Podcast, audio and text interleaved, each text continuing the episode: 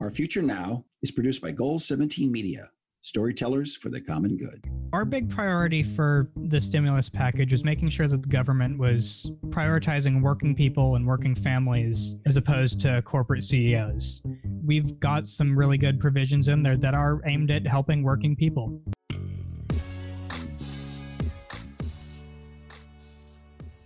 Hey everyone, welcome back to another episode of Our Future Now, the official podcast of the National Children's Campaign. My name is Jonah, and I'm joined today by my co host, Natalie Mebane. Hi, everyone. I'm Natalie Mebane, and I'm the co founder and vice president of government relations for the National Children's Campaign. So, Jonah, how's your week been? I've been finishing up my senior year. We don't have prom and we don't have graduation, but we do still have all the schoolwork that we need to finish and I'm looking ahead to next year. I'll be attending UC Berkeley and figuring out what exactly that's going to look like in this coronavirus world. I see. Well, congrats, of course, on starting school this fall. So we're happy about that. Like you mentioned, you're not sure if it will be on campus or not. Yeah, no, it's crazy. And I think that a lot of people out there can relate, not knowing what the next year is going to look like and what the future holds. So I'm excited. I am obviously looking forward to it. And looking forward to getting any and all information about what my future is going to be as soon as my school makes that available. I can imagine the uncertainty is definitely stressful. And this past week, we've been working really hard on the House stimulus bill, which recently passed, and we're excited about it. There are some great things about it that we're really happy to have, and a few parts that have been missing. The Rewind Act. Jonah, we mentioned this last week about what the Rewind Act does in terms of ensuring that fossil fuel companies would not get a part of the stimulus bill. Our big priority for the stimulus package was making sure that the government was prioritizing working people and working families as opposed to corporate CEOs. And so we found that we've got some really good provisions in there that are aimed at helping working people. But unfortunately, there are a lot of things that are meant to help working people and small businesses that don't have the correct oversight. And so the Trump administration, if they'd want to, will be able to dole money out that's meant for working people to fossil fuel CEOs and other corporations. That is a big disappointment from the last stimulus bill that passed, the very large one, the CARES Act, where it unfortunately did not have provisions in it to keep fossil fuel companies from getting money, even though there was no language explicitly saying that they could. They have found a way. In fact, some companies we have found have not only gotten their hands on some of the stimulus money, but many of them have immediately tried to pass it on to their executives. And so the idea that these companies are just going to immediately help their workers from the history of the fossil fuel industry, that is not the case. And so that is still a concern that even with this new stimulus bill being much better, that could still happen. And so that's been a concern of ours, which is why we are a bit disappointed that the Rewind Act was not included in the final language. I think that a great example of this is Diamond Offshore Drilling in the CARES Act took advantage of a loophole in the stimulus bill and got $9.7 million in tax refunds. It then asked a bankruptcy judge to give $9.7 million in bonuses to their executives. And so they're one of at least 37 oil and gas companies that are choosing to give money to their shareholders instead of their workers and taking money that's meant for working families and instead giving it to shareholders and CEOs. That must be really infuriating considering that your mom's a teacher, your dad's a principal, knowing that what they're facing with the school closures and what your state and counties are facing with budget shortfalls. I think that's just really infuriating to have that considering there's so many working families that are left out. We're really happy to be joined today. We have a great guest with us, Kayla Brathwaite, who is the Director of Operations for Zero Hour. So we're really excited to have her. And Kayla has been working with us this past week on the Hill, focusing on making the new stimulus bill the best that it can be. So, Kayla, we're really happy to have you. Thank you, Natalie and Jonah, for having me on the podcast. It's really an honor. Thank you so much for joining us again. Yeah, and you've been with us this whole week in the House, lobbying remotely, of course, since the House and Senate are currently closed. A lot of Zoom meetings, conference calls. But tell us, why did you want to join in on this effort? Because the meetings are now remote, like obviously it's much more accessible for youth like me to join those meetings and to create a much more like, intersectional movement. As a climate activist, it's really important for me to join forces with those who are like my elders, people who are much more experienced in this field, and also be able to just consume the knowledge they have and contribute the knowledge I have. And I'm in here specifically just because I am also being personally impacted by the pandemic. Both of my parents are essential workers. My mom's a nursing assistant, my dad's an electrician. And so obviously my mom is much more in the line of fire than my dad is. We're a working class family and the bill is really important because it's going to emphasize a lot of the things and relief that families like mine need. Definitely. We're really happy that you're able to be in these meetings with us. I want to dive in a little bit of what is in the new stimulus bill. This is a improvement compared to the last bill that came out in the Senate back in March. That pretty much started off as an F and we were able to bring it up to a C through hard work and lots of negotiations and efforts. But now the current bill, from looking at it, from reviewing it, it would say it maybe starts off as like a B. It's a solid B, but there are still some parts that, of course, we'd love to see in it. Jonah, Kayla, looking at the bill, really diving into it, what would you say are some of the main things you like about it? There's a lot of money going to state and local governments, which is super important to young people who are students. And so, obviously, a lot of money that's supposed to be going to schools comes from state and local government. There have been a lot of cuts or predicted cuts. And I know that a lot of school districts in my community, especially, are now actually running at a deficit and so I think that having more money going to states and local government so that they can give money to schools is super important and will make it so much easier for students and teachers to really weather this crisis.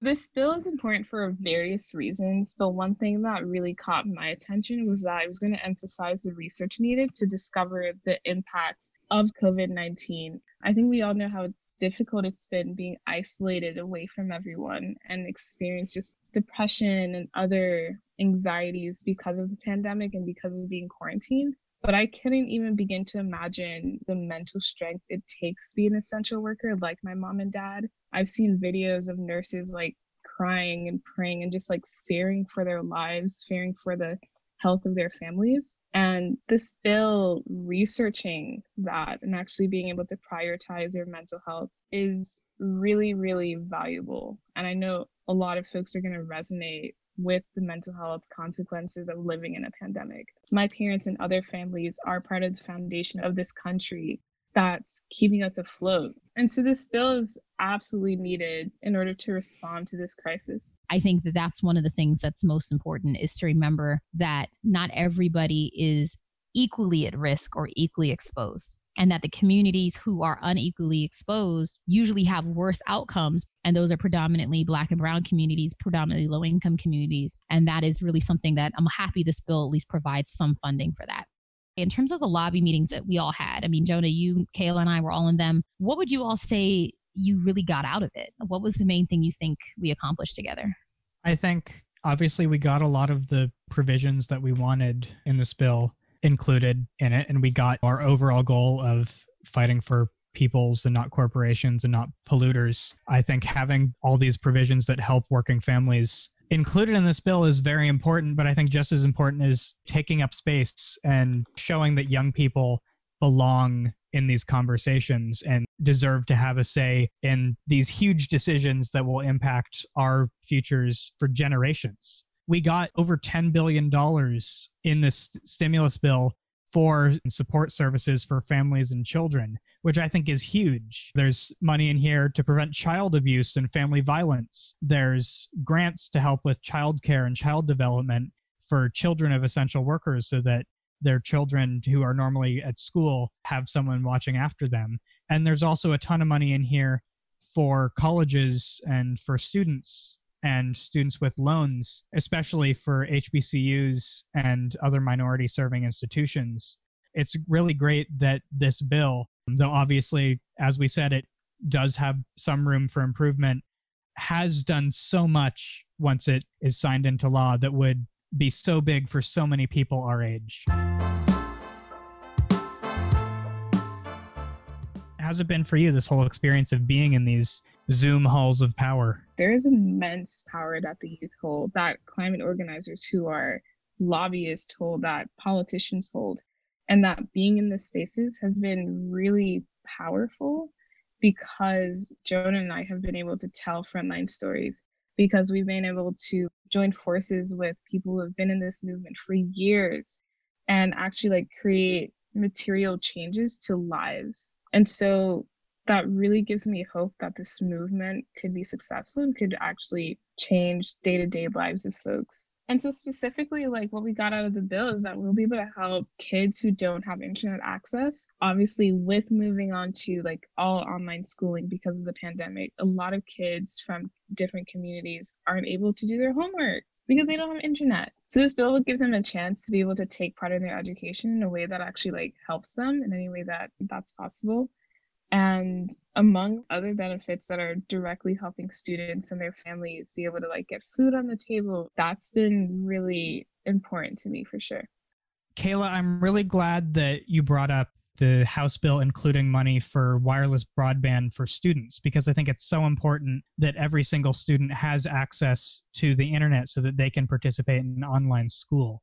I know that a couple episodes ago, we talked to Elsa, who's a student at Howard University, and she was making sure that her school was giving every single student the opportunity to succeed and to have their needs taken care of during a pandemic. And so, in response to that, we put together a list of guidelines that all students, parents, teachers, and administrators can use to make sure that every single student has the best possible chance to, yes, succeed in their education, but also just to thrive and do well and make sure that they have the opportunity to succeed for years to come. If people want to check out these guidelines, they're still available on our website at nationalchildrenscampaign.org slash distance learning. So everyone can go check those out.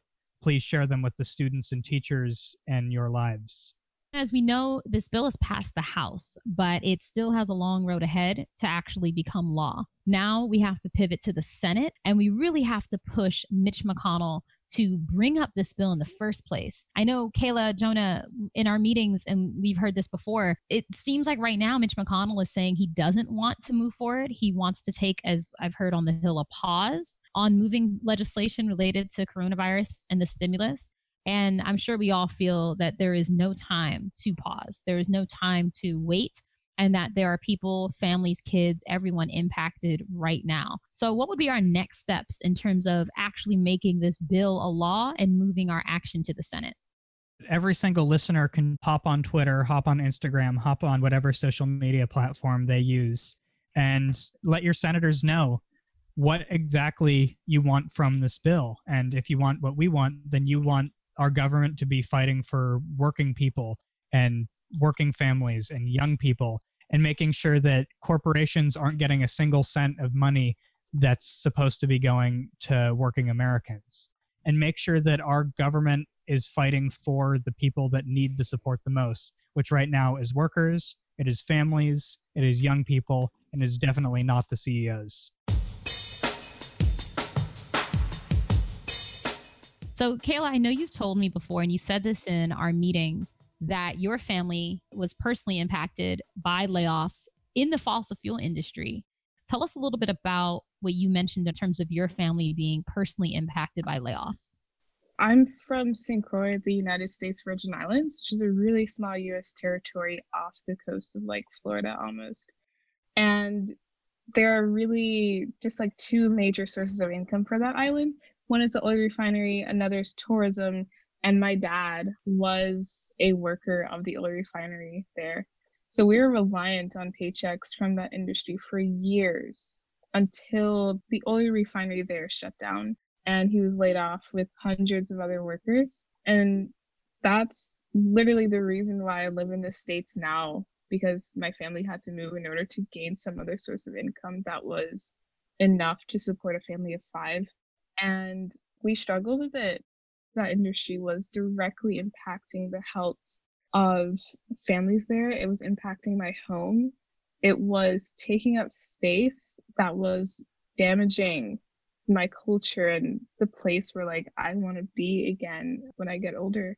And so I want us to have a just transition for essential workers because it's necessary for them to have an income that actually supports their families and also have a future that's livable where we can have clean air and we can have clean water. And so the stimulus bill needs not to give a fossil fuel bailout to CEOs because it was sent a clear message that we want to prioritize the unsustainability of their industries that are dying right before our eyes instead of prioritizing the health and the livelihoods of families.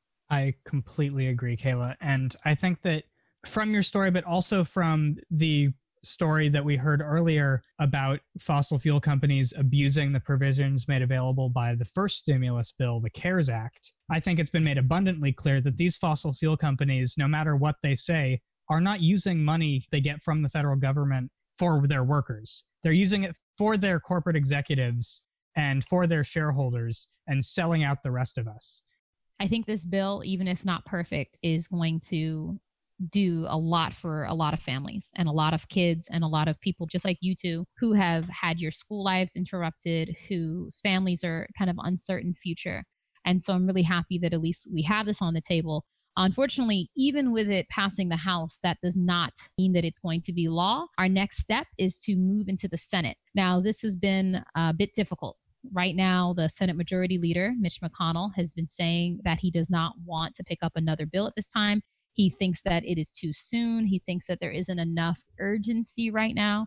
And you can imagine if this isn't an urgent time, I'm not really sure what is. We have over 30 million people in America who have already filed for unemployment, which just a few short months ago, if you had said that to somebody, that over 30 million Americans would suddenly be unemployed with no real future plans of, of when they can be reemployed and that uncertainty that that brings to everyone, including the tax base, which funds schools and other public entities that we need. This bill would bring a lot of funding into states that desperately need it right now in order to keep their services open. And we definitely don't want to cut any services to people, especially in a time when people are struggling even more. So, our next move is to really pressure the Senate Majority Leader, Mitch McConnell, to even bring up the HEROES Act, which is the new stimulus bill, into the Senate chamber and to start working on a bill as well with the House leadership.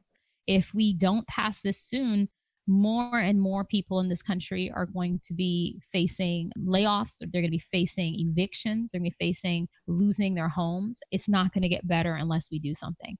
We also do have the other things we want to push for, like a freeze on rent and mortgages and $2,000 a month payments to working families to make sure that Americans are getting the support they need from their government. And so while a $1,200 one time payment is a good start, we need sustained income for working Americans who have been laid off. We know that this coronavirus pandemic has been so hard on so many people, and it's not showing any signs of ending anytime soon. And so we need to make sure that everyone is getting involved and raising their voices together and making sure that all Americans, regardless of legal status, are getting the support they need from the government and making sure that our elected officials are fighting for working people and their families instead of corporations.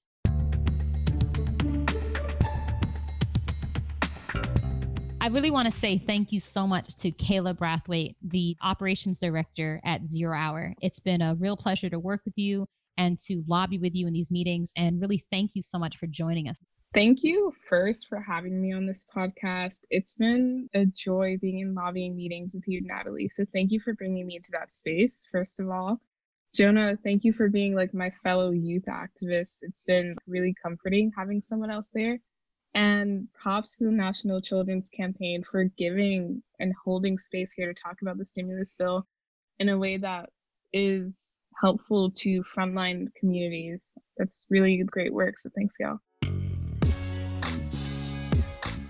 Thank you so much for joining us today. We do hope that our listeners can take some action by contacting their senators. You can email them, call their offices and leave a message, and tweet at them. Yes, senators do check Twitter. It is one of the main ways to directly communicate clearly with your office, as well as letting other folks know that you're taking action, which can inspire them to also want to engage on this. Visit the Your Workers, My Family initiative and make sure that you're helping us uplift the voices and the stories of frontline workers and their families. Visit nationalchildrenscampaign.org slash your workers, my family for more information. I'm Natalie Mebane. I'm Jonah Gottlieb, and thank you so much for joining us on this week's episode of Our Future Now. Join us next week. We'll see you then.